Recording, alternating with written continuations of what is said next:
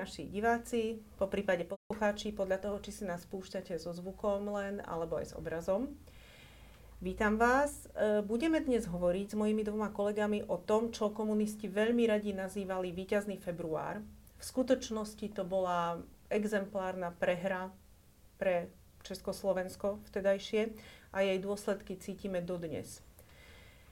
No a to, čo sa nazývalo víťazným februárom, v podstate bolo úvodom k 4 ročiam plus jednému roku komunistickej totality. Preto si myslíme, že je správnejšie hovoriť o komunistickom prevrate. A o tom budeme hovoriť s dvoma mojimi ctenými kolegami, politológom Tomášom Zálešakom a historikom Martinom Horičkom. Páni, ďakujem, že ste prišli. A na úvod, nie každý si to už tak presne pamätá zo školy a dokonca ja, ktorá som v školstve komunistickom absolvovala značnú ideologickú masáž, si už presne nepamätám. Možno som v seba obrane pozabudla, ako to presne v tom februári 48 prebiehalo. Tak s tým by sme mohli začať stručné zhrnutie. Začneš, Martin? Určite. Uh, treba pochopiť, že ten februárový prevrat bol ako si spomínala, komunisti ho nazývali ako víťazný február. Bol to teda taký pili, jeden z tých pilierov, pilierov režimu, taký legitimizačný uh, prvok. Uh, prebiehal uh, teda vo februári 1948, uh, zhruba medzi 20. februárom, keď podali uh, 12 členovia vlády za nekomunistické strany demisiu na protest proti tomu, že sa komunisti zmocňovali krajiny a vyvrcholil 25. februára 1948 tým, že túto demisiu prezident Beneš prijal a zároveň súhlasil s tým, že namiesto týchto ministrov vymenuje ministrov za komuni- teda komunistických ministrov a tým sa začína v podstate komunistický režim v Československu. Mm-hmm. Predohra bola ešte tá, že v roku 1946 vyhrali voľby v Československu, normálne parlamentné voľby komunisti.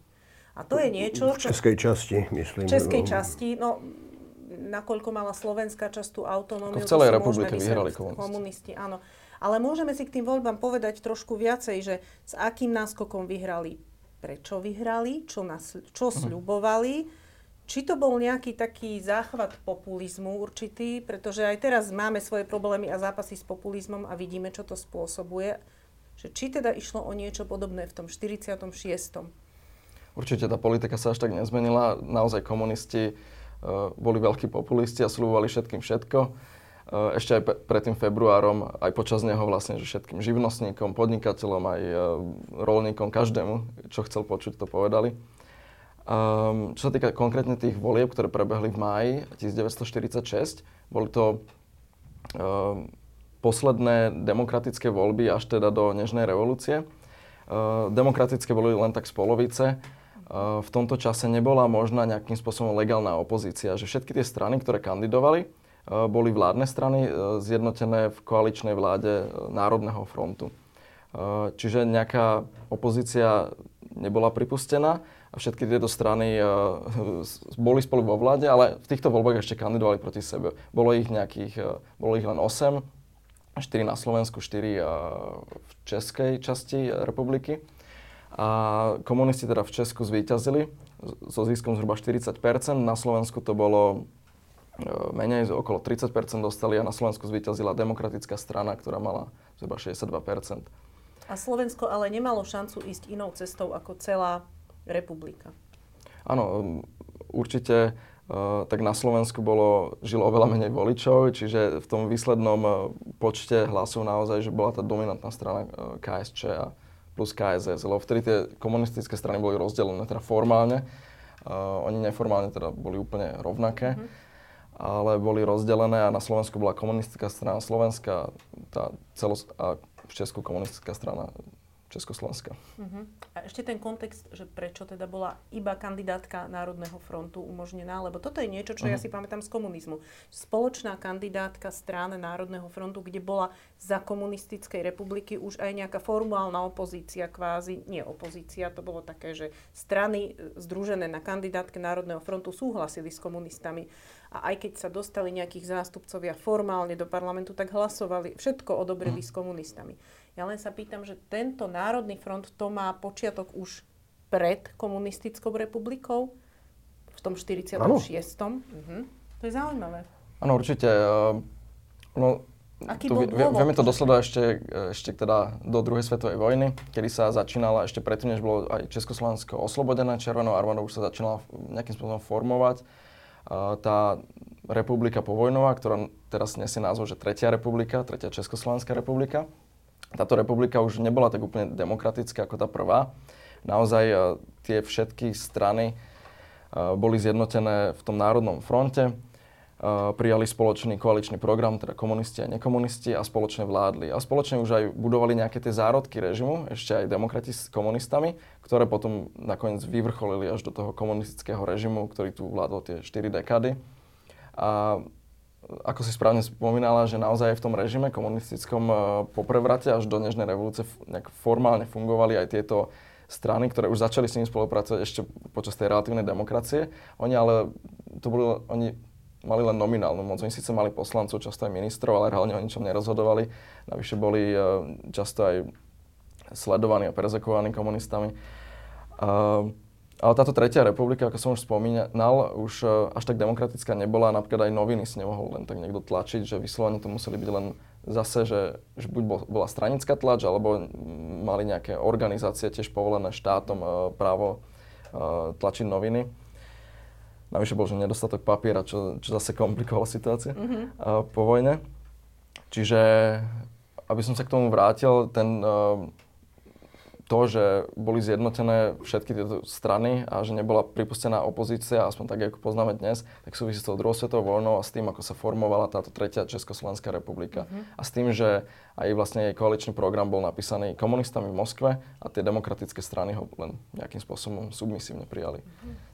Čiže Sovietský zväz už vlastne odtedy, čo oslobodil Československo, e, vtláčal mu takú pečať politickému životu Československa, hm. že zdá sa, že to bolo až nevyhnutné, že to muselo skončiť komunistickým prevratom. Kto z vás by sa k tomuto vyjadril? Nevyhnutné, e, takto pred, predurčené, za predurčené by som to nepokladal, ale boli tu vytvorené podmienky. E, dodávam, že pamätajme na to, že to bol, to bol ce, cez nás prešiel front.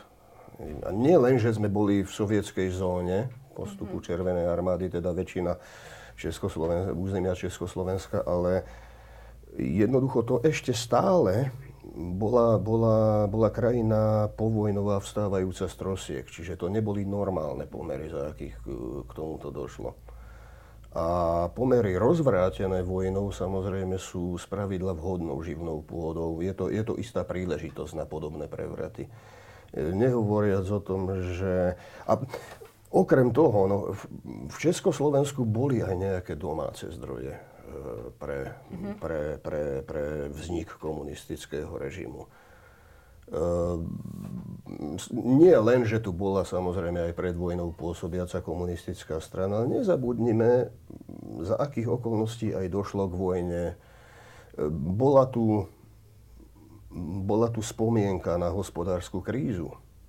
Bola tu spomienka na mníchovský diktát v 38., čo sa čítalo ako zlyhanie západných spojencov a bol tu aj obdiv k sovietskej armáde, ktorá ako prvá začala e, vracať údery Nemecku e, a teraz bez ohľadu na podrobnosti, čo by, na to, čo, ako, by sme, ako, by sme to, ako by sme to mohli charakterizovať.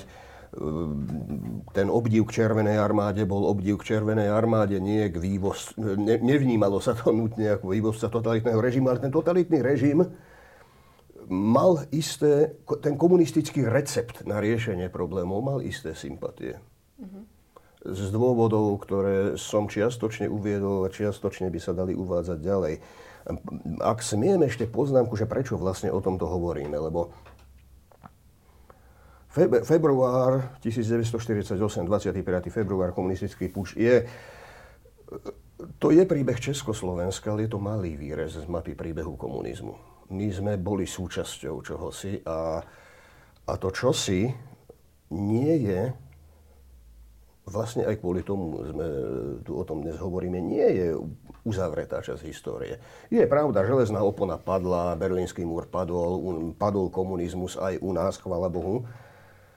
Ale okrem toho, že sú tu rôzne rezídová, máme tu za chrbtom opäť Rusko s jeho novou agresivitou, ktorého, ktorého profil jeho režimu, aj ideologický profil jeho režimu z veľkej časti pozostáva z reziduí komunizmu a jednoducho je to výsledok aj ne, nespracovanosti, okrem iného, sovietskej, bolševickej minulosti. To sa prejavuje v x veciach. No a potom sú tu na globálnej úrovni aj režimy, ktoré komunistickými nikdy neprestali byť. My zabúdame, často sústreďujeme pozornosť na Európu, kde padla železná opona. Zabudli sme, že v Ázii železná opona nikdy nepadla. Mm-hmm. Čínska ľudová republika je kontinuálne komunistický rezim od 49. roku. A to nehovorím o takých e, o takom skanzene staré, starého maoizmu a stalinizmu, ako je Severná Korea. Vlastne to není ani len starý maoizmus, to je, to je, to je patologický novotvar. Plus, plus, plus. A potom sú tu aj rôzne ideologické rezíduá, ktoré vyzerajú nenápadne. Nehovoriac o tom, že sama, sama komunistická idea, alebo keď, chceme, keď to zúžime na marxizmus, leninizmus, mala svoje, svoju prehistóriu, svoje konštitutívne zložky. Sa vrátim k, tej, k, tej, k tomu prirovnaniu k chemickej reakcii. Máte tu nejaké prvky, vznikne z toho nejaká zlúčenina novej kvality. Nie vždy z tých prvkov dokážeme vyčítať kvalitu tej zlúčeniny. Niečo nám tu, niečo nám tu vznikne. A navyše, marxizmus síce pochádzal z Európy, ale, ale je to pre niekoho paradox a zároveň to nie je náhoda, že, že režim odvolávajúci sa na túto ideu sa realizoval práve v Rusku vzhľadom na jeho domáce reálie. Uh-huh. Čiže ten komunizmus má dve tváre. Jedna je abstrahovanie, medzinárodná idea, zdedená z učenia marxizmu a tak ďalej a to druhé sú vždy konkrétne komunistické režimy, ktoré vždy vznikali v nejakom konkrétnom prostredí. Uh-huh. No a že to vzniklo v Rusku, nie je celkom náhoda. Uh-huh. No, ono to má strašne veľa rozvetvení, táto téma, a my sa k ním, k mnohým ešte vrátime.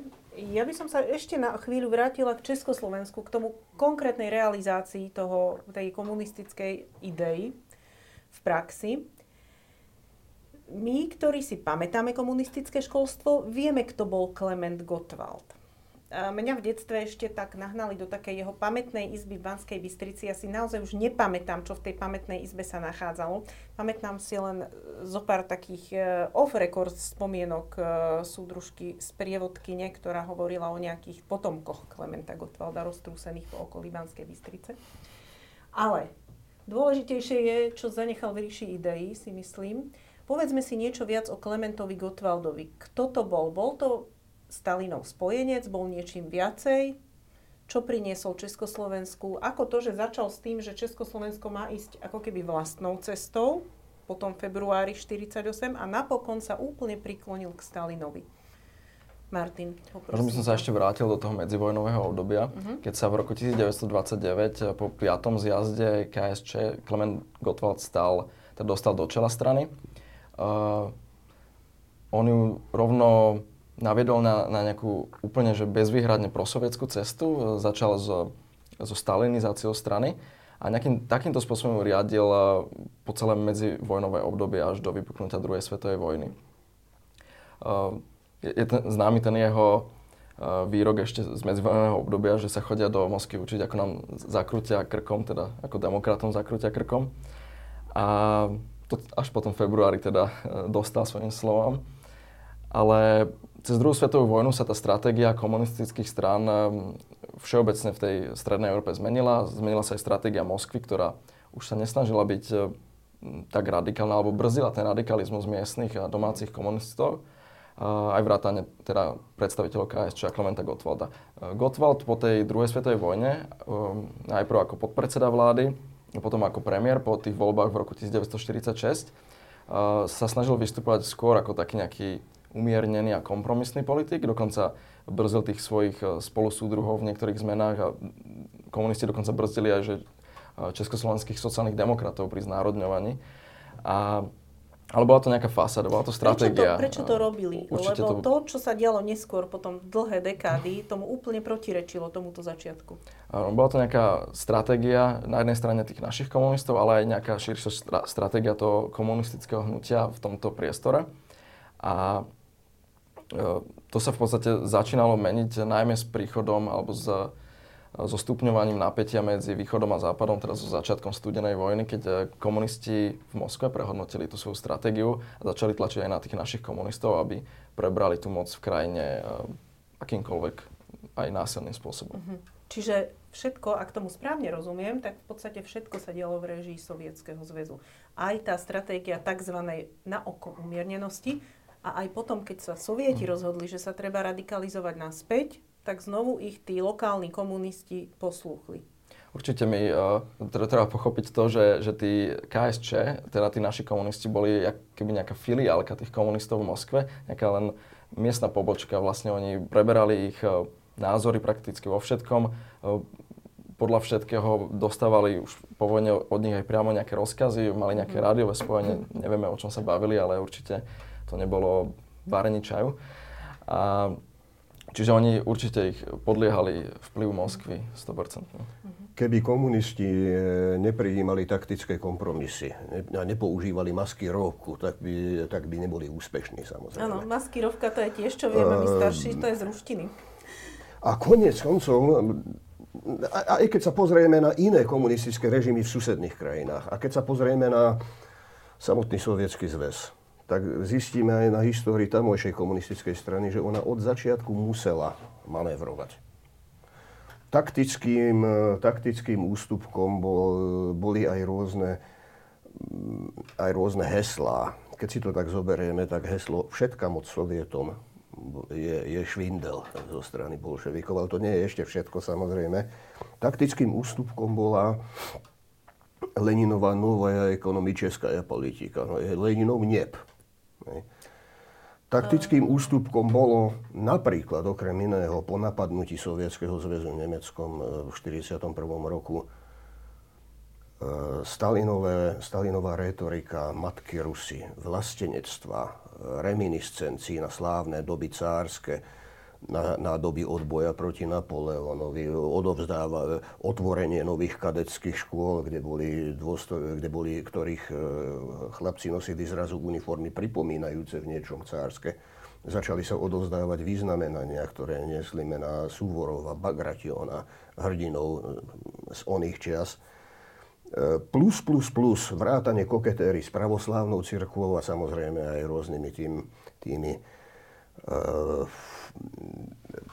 trikmi v komunikácii so západnými spojencami. Ono to súviselo, ale to nebolo len vytieranie zraku západným spojencom, to bolo oslovenie vlastných ľudí, keby ich Stalin vtedy oslovoval s nejakými marxistickými tézami o, o, o akumulácii kapitálu, nadhodnote alebo o internacionálnom bratske, bratstve proletárov všetkého sveta, to by nepôsobilo. Mm-hmm. Ale keď ich oslovil v rozhlasovom prejave bratia a sestry a odkázal na slávnu ruskú minulosť. To bol akýsi taký sovietský ultranacionalizmus. Každá ríša má svoj nadnárod a potom má svoje národy. Rusi boli jediný národ v Sovietskom zväze, ktorý nemal vlastnú komunistickú stranu Ruska. Tak ako bola komunistická strana Ukrajiny, alebo Kazašska, alebo ja neviem, aké tiež to všetky. Čiže, čiže e, to by sa dalo rozmiehať na drobné. Tie, tie kompromisy ideologické, tu boli od začiatku. A boli tu až do konca. Čiže keď Adam Michnik hovoril, kedy presne, že nacionalizmus je posledné slovo komunizmu, tak to je pravda, ale ja dodávam, ono, ono znelo od začiatku e, muselo znieť. A nie je ani žiaden div, že potom, po, e, keď tie komunistické režimy napríklad v tomto priestore Strednej Európy kolaboro, kolabovali, tak tí komunisti veľmi rýchlo inštinktívne sa, sa začali hrať na nacionalistickú strunu. To, to, to im nebolo nikdy neznáme, to zodpovedalo aj istým inštinktom. Inak najskvelejší, najskvelejší prípad komunistu, ktorý sa takmer v okamihu prerodil na národného vodcu, bol e, nie tu, ale na Balkáne Slobodan Miloševič. Mm-hmm, áno. áno. No, uh, toto je inak veľmi výpovedná reminiscencia, pretože dnes sa v Rusku deje niečo podobné, ale k tomu sa my ešte dostaneme. To miešanie prvkov cárizmu, starého ruského imperializmu s reminiscenciami na komunizmus. No, e, ja sa ešte znovu teda vrátim s tebou, Martin, do Československa. Prečo demokrati nedokázali čeliť tomuto náporu komunistov? Najprv teda možno plazivému, potom už úplne radikálnemu. Prečo Edvard Beneš tú, def, e, tú demisiu tých nekomunistických ministrov prijal? Bolo to nevyhnutné, nemal inú možnosť, alebo v tom hrala rolu aj jeho osobnosť špecifická? Možno, možno doplňujúca otázka, ak smieme. Mm. Keby ju neprijal, čo by sa stalo? Áno. Uh, je to špekulácia. Áno, áno, to sú také tie hypotetické otázky, na ktoré historici veľmi neradi odpovedajú. Um, ťažko povedať. Naozaj na Beneša vtedy tlačili um, komunisti. Gotwald sa mu vyhrážal dokonca aj nejakou tou so, sovietskou inváziou ktorá síce na stole nebola, že Sovieti ju odmietali, ale aj tak ju používali e, naši komunisti v nátlaku na e, prezidenta Beneša, aby e, teda doplnil tú vládu podľa ich predstav. Čiže reálne sa vyhrážali, že prídu sovietské vojska. Áno, pravdepodobne s týmto operovali, keď na neho tlačili a ešte aj s hrozbou občianskej vojny, teda že on keď že keď nebude sa správať tak, ako oni chcú, tak tu dojde k nepokojom a tak ďalej. Napokon zvolali tie demonstrácie komunisti vtedy. Ja si pamätám to opäť z detstva, to sú strašné spomienky, naš to je PTSD. Uh, Klement Gottwald v tej takej baranici na balkóne a dole pod ním tie ľudové milície a tí To sa hovorí, že to bola Klementisová baranica, neviem, či je to no. pravda. Uh, to sú najlepšie tie fotky práve že z, z tej demonstrácie, že, z ktorej potom retušovali Klementisov. Áno, áno, áno. áno. Najznámejší príklad tej, tej uh, cenzúry uh, fotografickej. Uh, Čiže Čiže nejaká áno, sila za tým Gottwaldom stála, za tými komunistami ľudová, alebo to bolo... Ale stála, ale nebola to väčšina spoločnosti. Aj dokonca aj tie protesty, ktoré poznáme z tých e, videí a fotiek, že boli relatívne že malé. Že, e, teda, že bolo Toto to niekoľko desiatok tisíc... Objasniť, lebo to bol jeden z prvých príkladov dezinformácií vo verejnom priestore, zneužitých politicky, nie? Uh, v podstate oni to prezentovali ako nejaké všeludové zopretie sa no. proti buržoázii a zabudovanie um, komunizmu a krajších zajtrajškov, ale ra- v realite to tak nebolo. Oni mali nejakých svojich uh, podporovateľov, však samozrejme dostali tí, zhruba tú tretinu hlasov vo voľbách. V tomto čase už klesala ich podpora, že tí ľudia už začali triezveť z toho a čo máme nejaké Uh, to proste, uh, ako máme na to historický výskum, že vieme, že naozaj tá ich podpora klesala, preto sa aj zrejme uchýlili k tomu prevratu.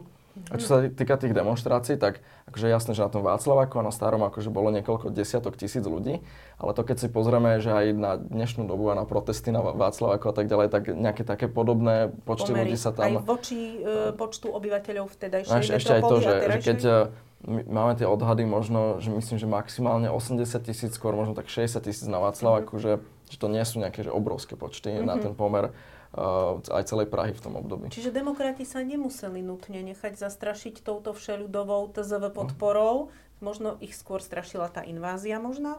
Uh, skôr to, že komunisti ovládali uh, bezpečnostné zložky, oni ovládali EŠTB a ovládali aj Zbor národnej bezpečnosti, teda políciu a už začali s tými represiami už počas toho prevratu.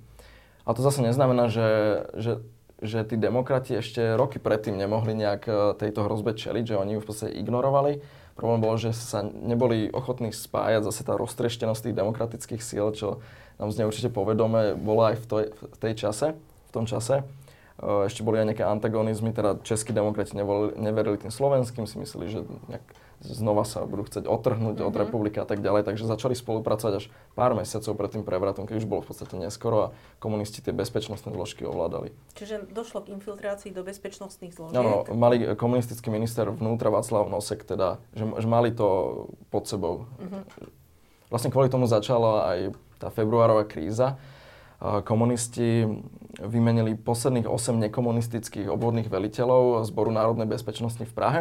A vlastne to bolo to, kvôli čomu sa tento posledný finálny zúfalý boj demokratov roz, rozprúdil v republike.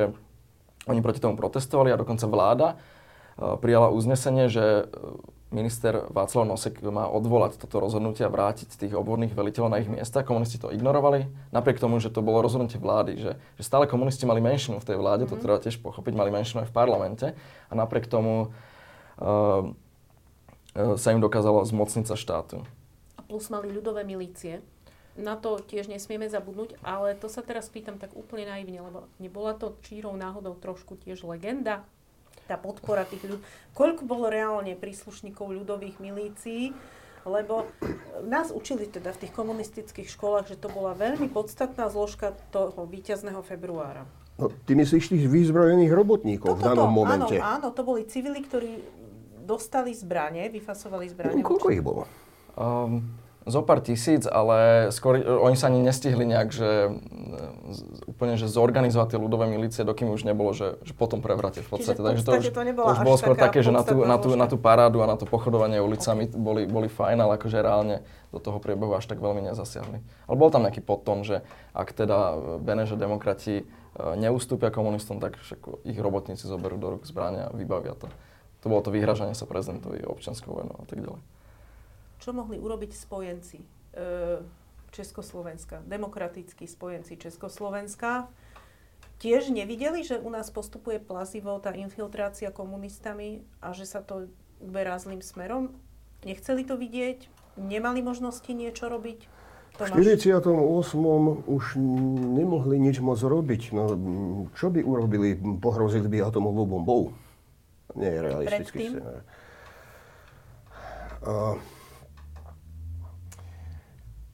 Je tu jedna nepríjemná vec, tvrdý fakt.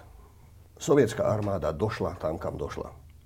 A okrem toho bola tu tá demarkačná línia, ktorá bola ešte o kúsok ďalej, aj keď teda, ako vieme, ten západné Čechy, Plzeň síce oslobodzovala americká armáda, ale Československo padlo do tejto sféry. A napriek tomu, že oficiálne bolo, patrilo medzi výťazov e, druhej svetovej vojny, tak e, ale nebolo to, nebolo to zrejme všetkým a ono to ani nebolo predurčené na začiatku. Nemuselo to tak vyzerať. Nevyzeralo toto tak. Keď v 46. Uh, hovoril Churchill ten svoj slávny prejav o spustení železnej opony, tak a vymenovával krajiny, kde dochádza k nepokrytému súrovému uplatňovaniu komunistickej moci na báze toho, že, to, že tam až došla Červená armáda, tak o Československu sa zmieňovala ako výnimke. A československá situácia bola v niečom iná než polská situácia, pochopiteľne, vzhľadom aj na históriu aj druhej svetovej vojny, aj to, čo jej predchádzalo. A bola aj iná situácia než Maďarská alebo Rumúnska keď trošku zdanlivo odbočím, keď sa pozrieme na mapu Európy alebo sveta, celkovo komunistických krajín, ktoré kedy boli komunistické, tak domnievam sa, že by sa tu dala, dalo zostaviť, ale neberme to úplne ako exaktný vzorec, akési kontinuum, e, akási závislosť medzi tým, aká bola miera domácich zdrojov komunizmu a schopnosť e, tých režimov prežívať, e, povedzme aj po páde železnej opony a tak neviem, porovnajme si Albánsko a tak trochu Jugosláviu s Maďarskom alebo Polskom. Na Československo... Na Československo, škále, kde bolo? Československo, myslím si, že nebolo, nebol, nebola to krajina, kde by ten režim bol tak frapantne zvonku importovaný, ako v prípade Maďarska napríklad. Aha. Ale to je rozdiel relatívny a opakujem, neberme to ako exaktný vzorec, ale zdá sa, že tu istá, istá, istá, istá súvislosť e, je. No, no a samozrejme boli tu, boli tu dohody, e, nie len o demarkačnej línii, tu boli dohody spojencov z druhej svetovej vojny a tie, tie dohody, nešťastné Polsko môže o tom rozprávať to bol, to bol, to bol svojím spôsobom strašidelnejší príbeh ešte, než je, než je ten náš. Ten náš bol, náš bol skôr morálne deptajúci. To boli, to boli dohody, kde tiež e, západní spojenci mali, op, nemali úplne absolútny vplyv na, na, na vec. Keď e, západní spojenci hovorili o slobodných voľbách. Aj Stalin hovoril o slobodných voľbách, no ale myslím tým niečo iné. A to, to, to je podvojné myslenie a newspeak. Že? Oni hovorili o národnom sebaurčení. Aj Stalin hovoril o národnom sebaurčení, o národnom sebaurčení Polska. A taká príhoda, keď odchádzali, myslím, z Vialty, odchádzal Roosevelt. Rooseveltovi sa často vytýka, že, že bol príliš ústretový voči Stalinovi a že aj, aj sú zaznamenané nejaké jeho cynické vyjadrenia na adresu Polska, ale ja by som ich, ja by som ich z hľadiska dôležitosti nepreceňoval. Pretože tu boli tvrdé fakty, jednoducho proste. Červená armáda, uh-huh. ktorá došla tam, kde došla. Keď odchádzal Roosevelt z Jalty, tak sa bavil s jedným zo svojho úzkeho kruhu, mála ľudí, ktorí mali k nemu veľmi, os- ktorí si vytvorili osobný kontakt a to bol admirál Líhy a Líhy mu hovoril, počúvajte, počú, počúvaj Franklin, to, čo sme tu dohodli, to, je, to, to sú termíny tak elastické, že sa dajú natiahnuť od Jalty až na pobrežie e, Spojených štátov, alebo kam to povedal. A on hovorí, Bill, ja viem, ja viem, ale to je maximum, čo sme mohli pre Polsko urobiť. No, hovoril som síce o Polsku, ale my sme tá, tá oblasť Strednej Európy a bohužiaľ Stalin niekedy snáď v 44. roku to mohlo byť niekedy. E, sú, sú pomerne obšierne zaznamenané rozhovory, ktoré vydával aj Milovan Žilas, pravá ruka Titova, juhoslávsky, e, juhoslávsky vodca komunistický číslo 2, ktorý Stalin okrem iného vtedy Žilasovi povedal, doslova, táto vojna je iná, než boli predchádzajúce vojny. Každý zavádza svoj systém tam, až tam, kam dojde jeho armáda a inak to byť nemôže. Ono to síce nedopadlo vždy doslova takto, lebo Rakúsko zostalo neutrálne, Fínsko malo zvláštny štatút taktiež, ale, ale v zásade to platilo. A bohužiaľ platilo to pre Československo. Ja by som ešte doplnil Tomáša, že v podstate, že prečo by uh, Briti a Američania mali pomáhať e, našej demokracii a našim demokratom, keď v podstate, že oni boli, že, že ak keby, oni boli vyslovene, že prosovietsky, že, že ten Beneš aj tí naši demokrati, ktorí fungovali v tej Tretej republike, že boli v tej uh, rétorike ohľadom zahraničnej orientácie štátu v podstate neodlišiteľní od komunistov. Že oni boli vyslovene, že, že tak prosovietsky, že, že, že, že neviem si predstaviť nejakú hypotetickú situáciu, keby by mohli byť že ešte prosovietskejší. Eh, čiže, čiže keď toto na tých medzinárodných rokovaniach, na, či už na Parížskej uh, mierovej konferencii alebo na válnom zhromaždení OSN, eh, videli západní diplomati, že ako sa tam zastávajú tí naši diplomati Sovietskeho zväzu, aj tí naši demokrati, teda, lebo však na čele našej diplomácie bol Jan Masaryk, syn zakladateľa republiky, demokrat, teda hovorilo sa o ňom, že, že s nejakým silným prozápadným sentimentom, ale tie vyjadrenia mal neodlišiteľné od napríklad od aj tých e, komunistov, čo sa dostali do diplomácie po ňom. Napríklad Československo... A bolševici ho aj tak nenávideli. Áno, no. To, to, to presne, sa. Že, že to presne tí demokrati, že oni sa ne, ne, nedokázali, aj keď sa veľmi snažili zavďačiť tomu Sovietskému zväzu, že nedoká, nedokázali sa, že stále ich uh, Sovieti upodozrievali a mali radšej tých, mali radšej Ja ale musím komunistov. podotknúť ešte jednu vec k tomu, uh, ktorá je mementom. Uh, ani domáci súdruhovia sa nakoniec Stalinovi nevždy zavďačili a boli tu zinscenované procesy a zatýkanie a vraždenie a neobyšlo ich to. To by, to by niekedy mám chuť našepkať tým našim dnešným e, použiteľným blbcom, či už to pracujú, akože im niekto strčí nejaké bankovky do, do, do vrecka, alebo to robia na vlastné útraty a z vlastného presvedčenia, aby si nemysleli, že že im to zakladá nejaký nárok na nejaké sladké odmeny v prípade, že by Boh chráň, tak ďaleko sme sa nedostali a že by sme znova sa stali nejakou súčasťou nejakého Rus, nejakej ruskej sféry v tomto slova zmysle. A na toto ja idem nadviazať, pretože ja, tu, ja vás tu počúvam a mňa obchádza hrôza. Infiltrácia bezpečnostných zložiek komunistami. Ostentatívne proruské vyjadrovanie diplomacie československej a dokonca ešte aj tej demokratickej časti. Samozrejme určité dohody spojencov, ktoré tomu predchádzali, e, spojencov proti nacizmu. Dobre, dajme tomu, že my sme momentálne v tej lepšej časti tých dohôd, lebo sme v NATO a tým pádom by sme čisto teoreticky mohli byť pod Mali by sme byť pod ochranou článku 5 ale tieto podmienky, tá infiltrácia proruskými prvkami do bezpečnostných zložiek, ja si myslím, že to plníme. takisto plníme to, že momentálni naši e, zvolení zástupcovia, naša vláda, spôsobí úplne prorusky vždy, keď čo i len trošku môže.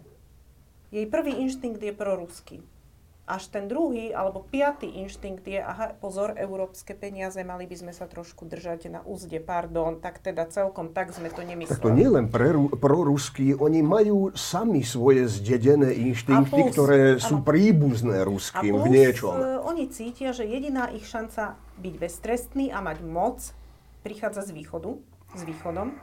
A to mi tiež niečo, a to zrejme v tom februári 48 tiež hralo rolu, lebo podľa mňa Klement Gottwald bol človek, čo išiel bezohľadne po moci, po osobnej moci, akýmkoľvek spôsobom. Čiže ja nechcem tu na silu hľadať paralely. Ja viem, že historici strašne neznášajú takéto, že druhé vtelenia nejakých mm-hmm. historických udalostí, že by sa znovu objavili. To sa ani nedeje. Ale určité varovné trendy vieme identifikovať. Tak eh, vraví sa, že história sa neopakuje, ale sa rímuje čo, čo tiež vlastne historici nemajú toto tvrdenie až tak v láske, ale často je to pravda, že tie vzorce tam vidíme často podobné a, v súčasnosti a v minulosti. A najmä možno aj taká tá vec, že, že, že veľa tých politikov, alebo dajme tomu aj tí viac alebo provýchodní demokrati, že sa snažili vybudovať nejaký že most alebo nejakú neutrálnu kvázi krajinu, most medzi východom a západom. A to je taká tá uh, falošná retorika, ktorá proste ich dovedla práve na ten východ. A um, to, to môžeme do určitej miery pozorovať aj teraz. Ale ako tiež spomínal Tomáš, že, že nakoniec aj tí e, komunisti a tí provýchodní politici na to všetci doplatili, mm-hmm. takže... A plus, nezabudla som povedať, že nejednotnosť tých demokratov, to si ty spomínal, hmm. Martin, že ďalším e, konštitutívnym prvkom e, tej katastrofy bola nejednotnosť demokratov. A to tu máme znovu a znovu a znovu. Ako som, ako som spomínal, že oni... E, to nebezpečenstvo pocitili, až keď bolo príliš neskoro, že, že zase to hašterenie tam bolo. História sa neopakuje mechanicky v, kruhu. Ale... E, ona sa, ale je, sú tu analógie a sú tu isté konštanty. Napríklad poloha Slovenska.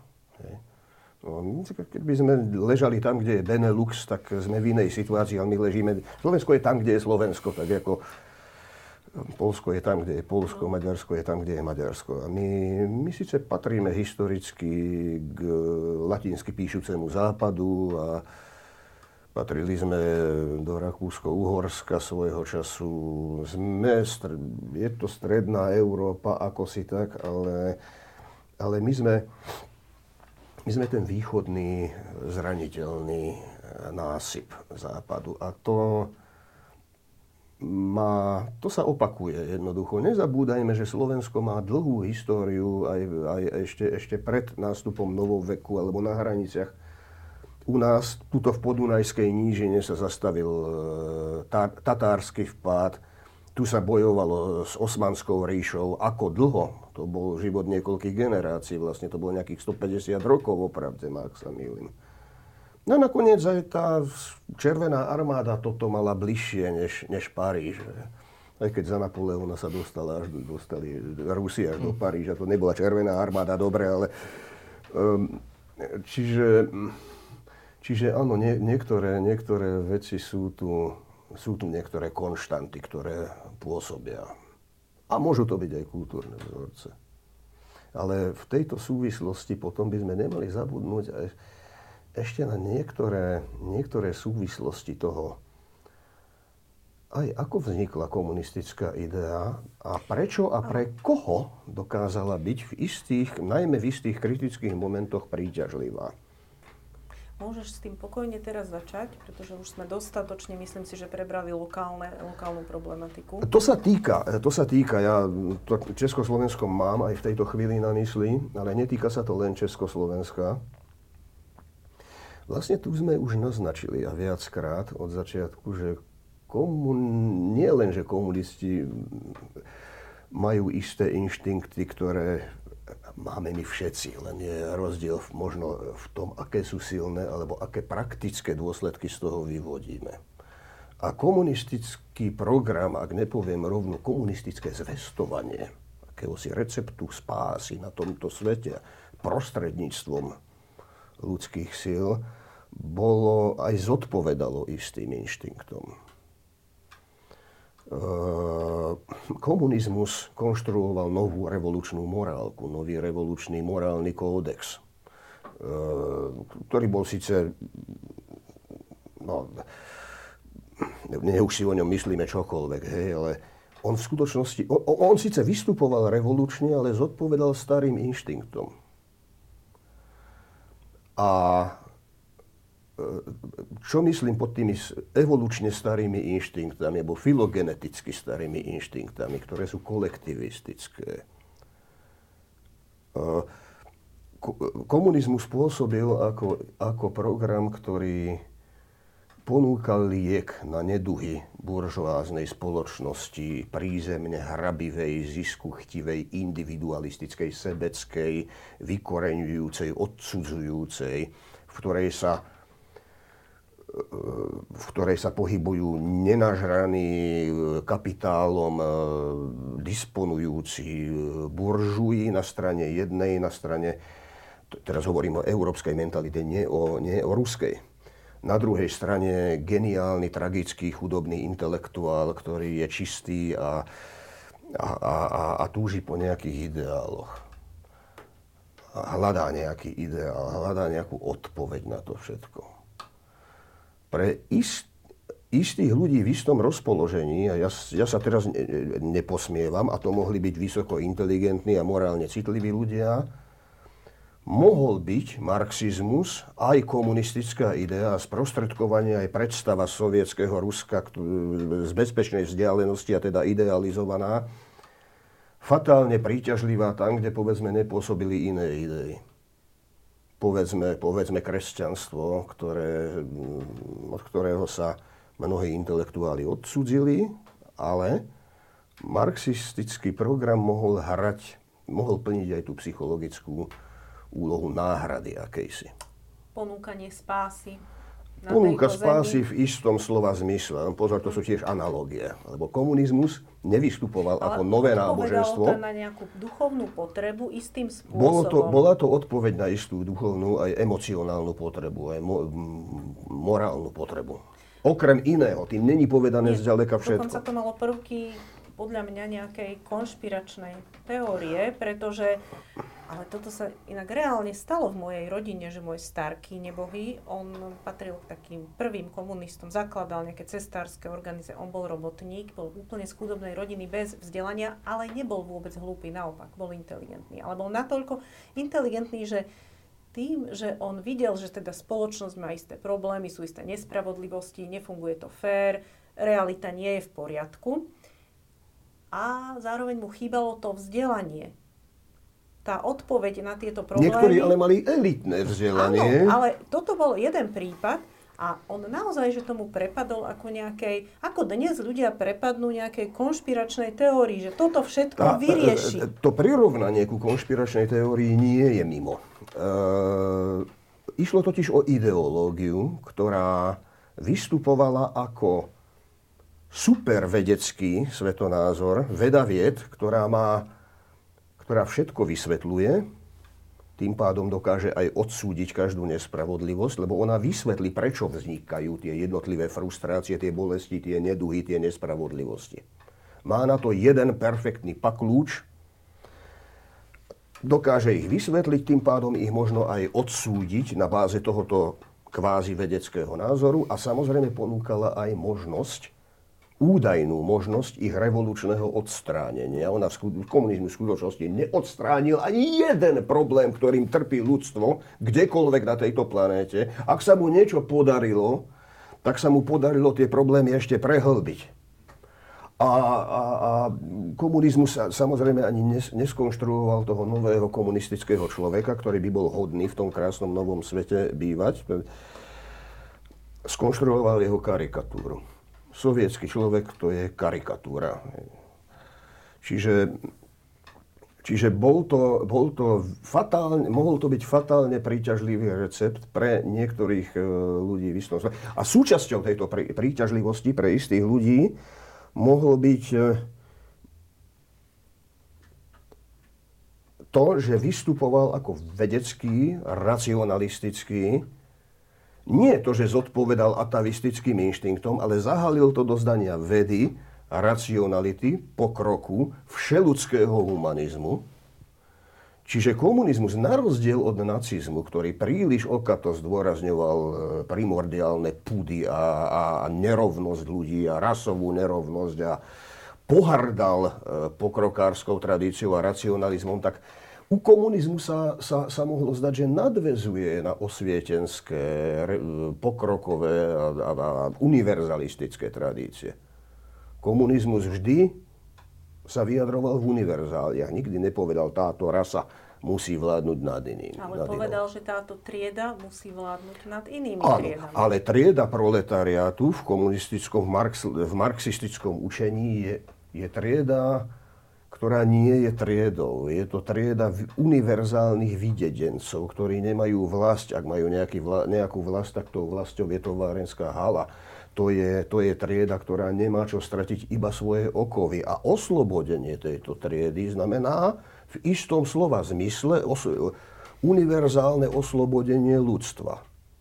Táto trieda mala podľa Marxa uskutočniť finálnu revolúciu, ktorá dokončí to, čo nedokončila francúzska revolúcia, alebo čo nedokončili doterajšie dejiny a odštartuje úplne novú epochu v dejinách ľudstva. No a realita... Samozrejme, otázka zostáva, keď, keďže buržoázia sa nevzdá dobrovoľne svojich privilégií a svoje, svojich majetkov a svojich výrobných prostriedkov, tak potom čo bude s tými, ktorí neprecitnú spolu s tým, s tým revolučným proletariátom a nebudú proste nebudú ochotní no, prijať si, že tam je program. To pomerne no, jasné, to čo už môžem dať tri bodky. No. Áno, takto. A k tomu by som sa ešte teda vrátila, lebo my sme si chceli povedať niečo aj o tom, čo sa tu v Československu dialo reálne po tom komunistickom prevrate že teda to uskutočňovanie tých dobrých vecí pre všetkých, ktoré sľubovali komunisti, každému, čo chcel počuť, sa napokon do, ako skončilo. Čo reálne ľuďom poskytli. My už na to máme trošku akože pohľad zo 4-10 ročí, čo sme, tu, čo sme v, tých, v tom komunizme žili, ale na tom začiatku, ako to bolo? Uh, tak hneď po februárom prevrate za, začali tie masívne a celospoločenské represálie. Uh, čiže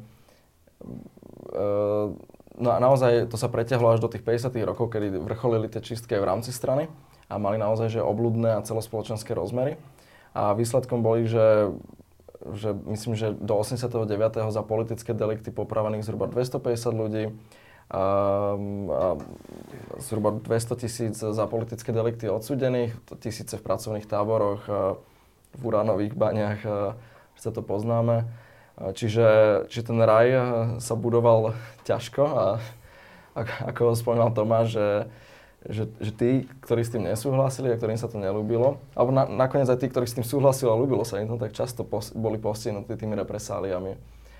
Um, možno by... To boli masy ľudí, ktoré boli perzekuované vlastne. Áno, a, a v tom... Ako to vnímala verejnosť?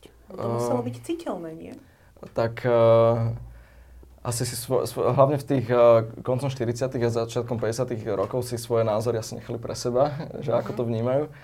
A teda nemám nejaké prieskumy verejnej mienky alebo tak, uh, ktoré by nám nejak objektívne povedali, že čo si napríklad aj o tých monster procesoch myslí bežný človek ale vieme teda, jak to vykreslila propaganda a možno nejaké ale svedectva. podpisovali sa výzvy na popravenie zradcov, to sa podpisovalo v pracovných Tak to bolo také, že polo, polopovin, polopovinné, ale viem si predstaviť, že, že, že naozaj, že, že v tom čase ešte nejaké percento tej spoločnosti možno aj e, minimálne určite verilo tej aj propagande, že, že, že naozaj sú to nejakí sprísahanci, že ten Rudolf Slánsky nejak cool s tým západom a chcel nám ten socializmus prekaziť v budovaní. Takže viem si predstaviť, že nejaké percento ľudí v to verilo, ale zároveň si myslím, že asi nie väčšina populácie. A, ale v, t- v tomto období, v tom období po tom prevrate naozaj tie čistky boli že masívne a celospoločenské, takže tam, uh, tam sa každý musel reálne báť niečo povedať. Mm-hmm. A keďže boli tie bezpečnostné zložky teda reálne v rukách komunistov, tak nebola šanca sa nejako vzoprieť. Boli napriek tomu nejakí ľudia, ktorí sa ale proti tomu komunistickému režimu postavili. To boli také individuálne akcie skôr. Čo to bolo? Um, individuálne, že aj proti tomu samotnému februárovému prevratu počas tej uh, politickej krízy, že, že nebol nejaký, že organizovaný odpor, ani proste tí demokrati, ne, čo je tiež zaujímavé, že nezorganizovali nejaké protidemonstrácie, že oni práve že vyzývali aj svojich podporovateľov k pasivite, uh, že jediný uh, znak odporu proti tej nastupujúcej totalite bolo, že pár tisíc študentov vysokej školy išli ste, z centra Prahy na hrad a ako, ukázať Benešovi a demokratom, že za nimi stoja. Čo je tiež zaujímavé, že, že napríklad aj tí uh, západní diplomati, ktorí boli v Prahe, tak oni často veľmi, uh, nie veľmi s pochopením informovali o tom, že vlastne, že ten prevrat prebehol tak bez... Uh, bez... Jo, Kenan napísal o tomto, on tu bol vtedy, John Ke- mm, áno, áno. autor tzv. dlhého telegramu, eh, tak on písal uh, odtiaľto také nejaké depeše diplomatické, kde sa naozaj toto spomínalo, že to prevzatie moci komunistami, že prebehlo prekvapivo pokojne. To dokonca prekvapilo aj samotných komunistov, že oni z toho bol, možno boli prekvapení najviac, že im sa to veľmi jednoducho podarilo uh, celé uskutočniť. Že tí naši napríklad aj Gottwald, že oni že neboli oni mali obavy z toho prevratu, že oni vyslovene, že, sa, že to tiež vieme z tých správ, že oni že sa obávali toho, že, no, že ak na to ľudia zareagujú a že báli sa aj, že, že sily Beneša a demokratov, ale očividne ich uh, skôr preceňovali ich Tomuto sa ešte chcem vrátiť, že ako teda ten Západ vôbec mohol vnímať to Československo, že sa vzdalo absolútne bez boja, že si teda no. ľahlo na chrbát pred komunistov, uh. že nikto v podstate nič relevantný, nikto nič neurobil a keď Kennan, ktorý bol autoritou už aj na sovietský zväz do istej miery, napísal toto, že v podstate nič také hrozné sa v tej spoločnosti nedieje, tak naozaj mohol prevládnuť názor, že teda Československo si vybralo svoju cestu. On, on, napríklad, že tí uh, diplomati, to som chcel predtým spomenúť, že oni boli často, že uh, no, no to, že oni uh, že niekedy, že som ak v tých správach aj, že, že znechutený tým, že proste, že, za tú demokraciu sa nikto nepo, nepostavil. Uh, ale, ale naozaj na západe to vnímali ako nejakú sovietskú agresiu, že im bolo hneď jasné, že o čo tu ide, že, ne, že nebolo to vnímané, ne, že ako obyčajná vládna kríza, okay. lebo on, navyše ono to celé prebehlo, že nelegálne a protiústavne, že no, to bol prevrat, mm-hmm. nebolo to len nejaké, že, že demonstrovali a potom uh, si zmenili vládu že tam bolo veľa takých prvkov, ktoré boli, že úplne, že nemali oporu v ústave a boli nelegálne? Ja pripomínam, že, že v istom momente, keď už ten režim je, bol pevne pri moci a držal v rukách kontrolu celej krajiny a v podstate zavádzal teror, re, režim strachu, už sa nedalo moc robiť. A tieto režimy nepadajú vtedy, keď, sú na, keď majú moc pevne pod kontrolou, alebo keď je najsilnejší útlak. Oni spravidla padajú až potom, čo sú erodované a to sa stalo u nás aj v 69. Ten režim bol už podomletý. Tam platí aj tá Tokvilová formulka, ktorú hovoril v súvislosti s niekým iným, ale hovoril, že autoritárske, alebo teda rigidné, že že najnebezpečnejší okamih pre zlú, pre zle fungujúcu vládu alebo pre autoritárskú vládu nastáva spravidla vtedy, keď sa táto začne sama reformovať. To sa stalo najprv Gorbačovovi a následne sa to stalo aj tu. A, a, ale ten teror u nás po februárovi mal svoju prehistóriu, keď, keď Gottwald hovoril, že sa chodí učiť do Moskvy, krútiť krkom e, buržoázii tak sa mal veru od koho uč- učiť. To, to boli skvelí učitelia, vrch, vrchol teroru e, v Sovietskom zväze. Bolo to preberanie 37-38 roky e, s behom Ježovštiny a tak ďalej. A to, to, to, to si ani nevieme predstaviť. To, toto tu bolo také, také mm. malé laboratórium e, ako, v porovnaní s tým nič moc, ale tam, tam to bola ukážka, skutočnej povahy toho režimu. Mm-hmm. Aj keď nie v každej spoločnosti ten režim, ako som naznačil, musel mať úplne identické črty. A nie všade sa, nie všade sa, všade museli fungovať e, rigidne tie isté postupy. Áno, lebo tak v mnohých krajinách tretieho sveta sa komunizmus uchytil inými spôsobmi. Napríklad. Kde to súviselo ale s to neznamená, že v krajinách tretieho sveta to, to muselo byť miernejšie. Nie, ale tam to Mao Tse-tungov režim v Číne to... Áno, samozrejme. A ono sa to prelínalo aj s rôznymi domácimi nacionalizmami, e, s, s, s všelijakými, ako by som to povedal, no áno, aj s antikoloniálnym hnutím. Ale tam, ta, tam dochádzalo k rôznym lokálnym syntézam, a doko, dokonca mm, by sa dalo hovoriť o príkladoch e, aj, aj syntézy ideí marxistických alebo komunistických a socialistických v arabských krajinách, napríklad s prvkami islámu. A boli aj, mm, spomínam si teraz minimálne na jeden prípad e, intelektuála komunistického Rožera Guarudiho, ktorý, ktorý prestúpil k islamu. A u neho to, plnilo tiež tú, tú potrebu, ktorú predtým plnil ortodoxnejší marxizmus. A to nie je jediný príklad, samozrejme. Čiže, čiže mm, komunizmus vždy mal lokálne kultúrne zafarbenie a vedel, vedel nejakým spôsobom, inak by nebol úspešný, čerpať už z niektorých tých loka- kultúrnych daností. A pripomenám len úplne na, ako, e, poslednú odrážku Xi Jinping dnes v Číne hovorí s obľubou, a to je jeho výraz, ktorý systematicky razí, o socializme s, čínsk- s čínskymi charakteristikami. Nie náhodou. Uh-huh. Ono ten komunizmus naozaj nezomrel. To si my musíme pripomínať. Zaujímavé na tom je, že my sme si teda mysleli, že sme sa ho zbavili. No ani to tak veľmi nevyzerá a navyše sa nám vracia z východu niečo veľmi podobné niečo teda, čo vychádza aj z komunizmu, aj z ruského nacionalizmu, aj z ruského imperializmu, z mnohých zdrojov. A ako keby sme sa znovu ocitali v takom nejakom zovretí toho, nehovoriac už o tom, že i zo západu prichádzajú radikálne ľavicové myšlienky, ktoré sú marxizmom, leninizmom, ani nie, že inšpirované, oni sa k nemu úplne normálne hlásia. Niekedy áno. Ale ten tlak e, toho Ruska, ktoré nám dýcha, na krk.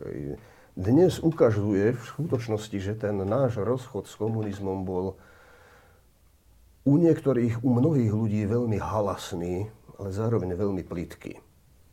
Nešlo o odmietnutie režimu ako takého v jeho podstate, povedzme. No.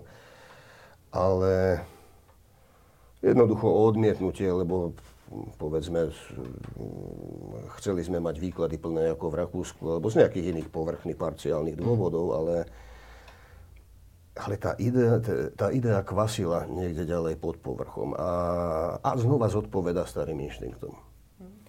Tomu starému zodpoveda aj rovnako komunisti sa drali, alebo aj k moci potom po druhej svetovej vojne s tou retorikou nacionalizmu, ako spomínal Tomáš, ale aj s, tej, s tou retorikou nejakého nejakej sloven, slovanskej jednoty a slovanskej orientácie. To sa nejak zvláštne, aspoň v Československu, spájalo s tým nacionalizmom, že, že tým, že už, už sa delili tí Češi a Slováci, že už to nebol jeden národ, boli to dva národy, ale zároveň slovanské národy a, a to sa nejak navezovalo zase na tú orientáciu na sovietský zväz, na ten východ.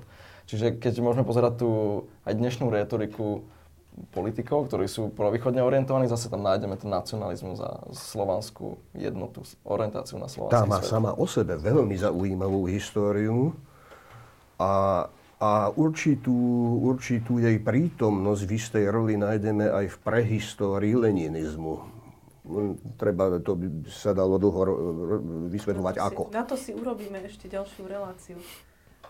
Ja by som vám zatiaľ aj poďakovala, kolegovia. Ja viem, že sme neobsiahli všetko, mne je to úplne jasné. To by bolo na hodiny. My by sme, my by sme tu vedeli, ináč veľmi zaujímavo sa mi s vami debatuje a vedeli by sme takto presedieť aj 3 hodiny, ale tak pre tentokrát sa rozlúčime a myslím si, že aj vy, milí diváci, ešte si nájdeme cestu k takýmto témam a určite aj vy k nám. Bolo nám cťou. Ďakujeme. Ďakujem.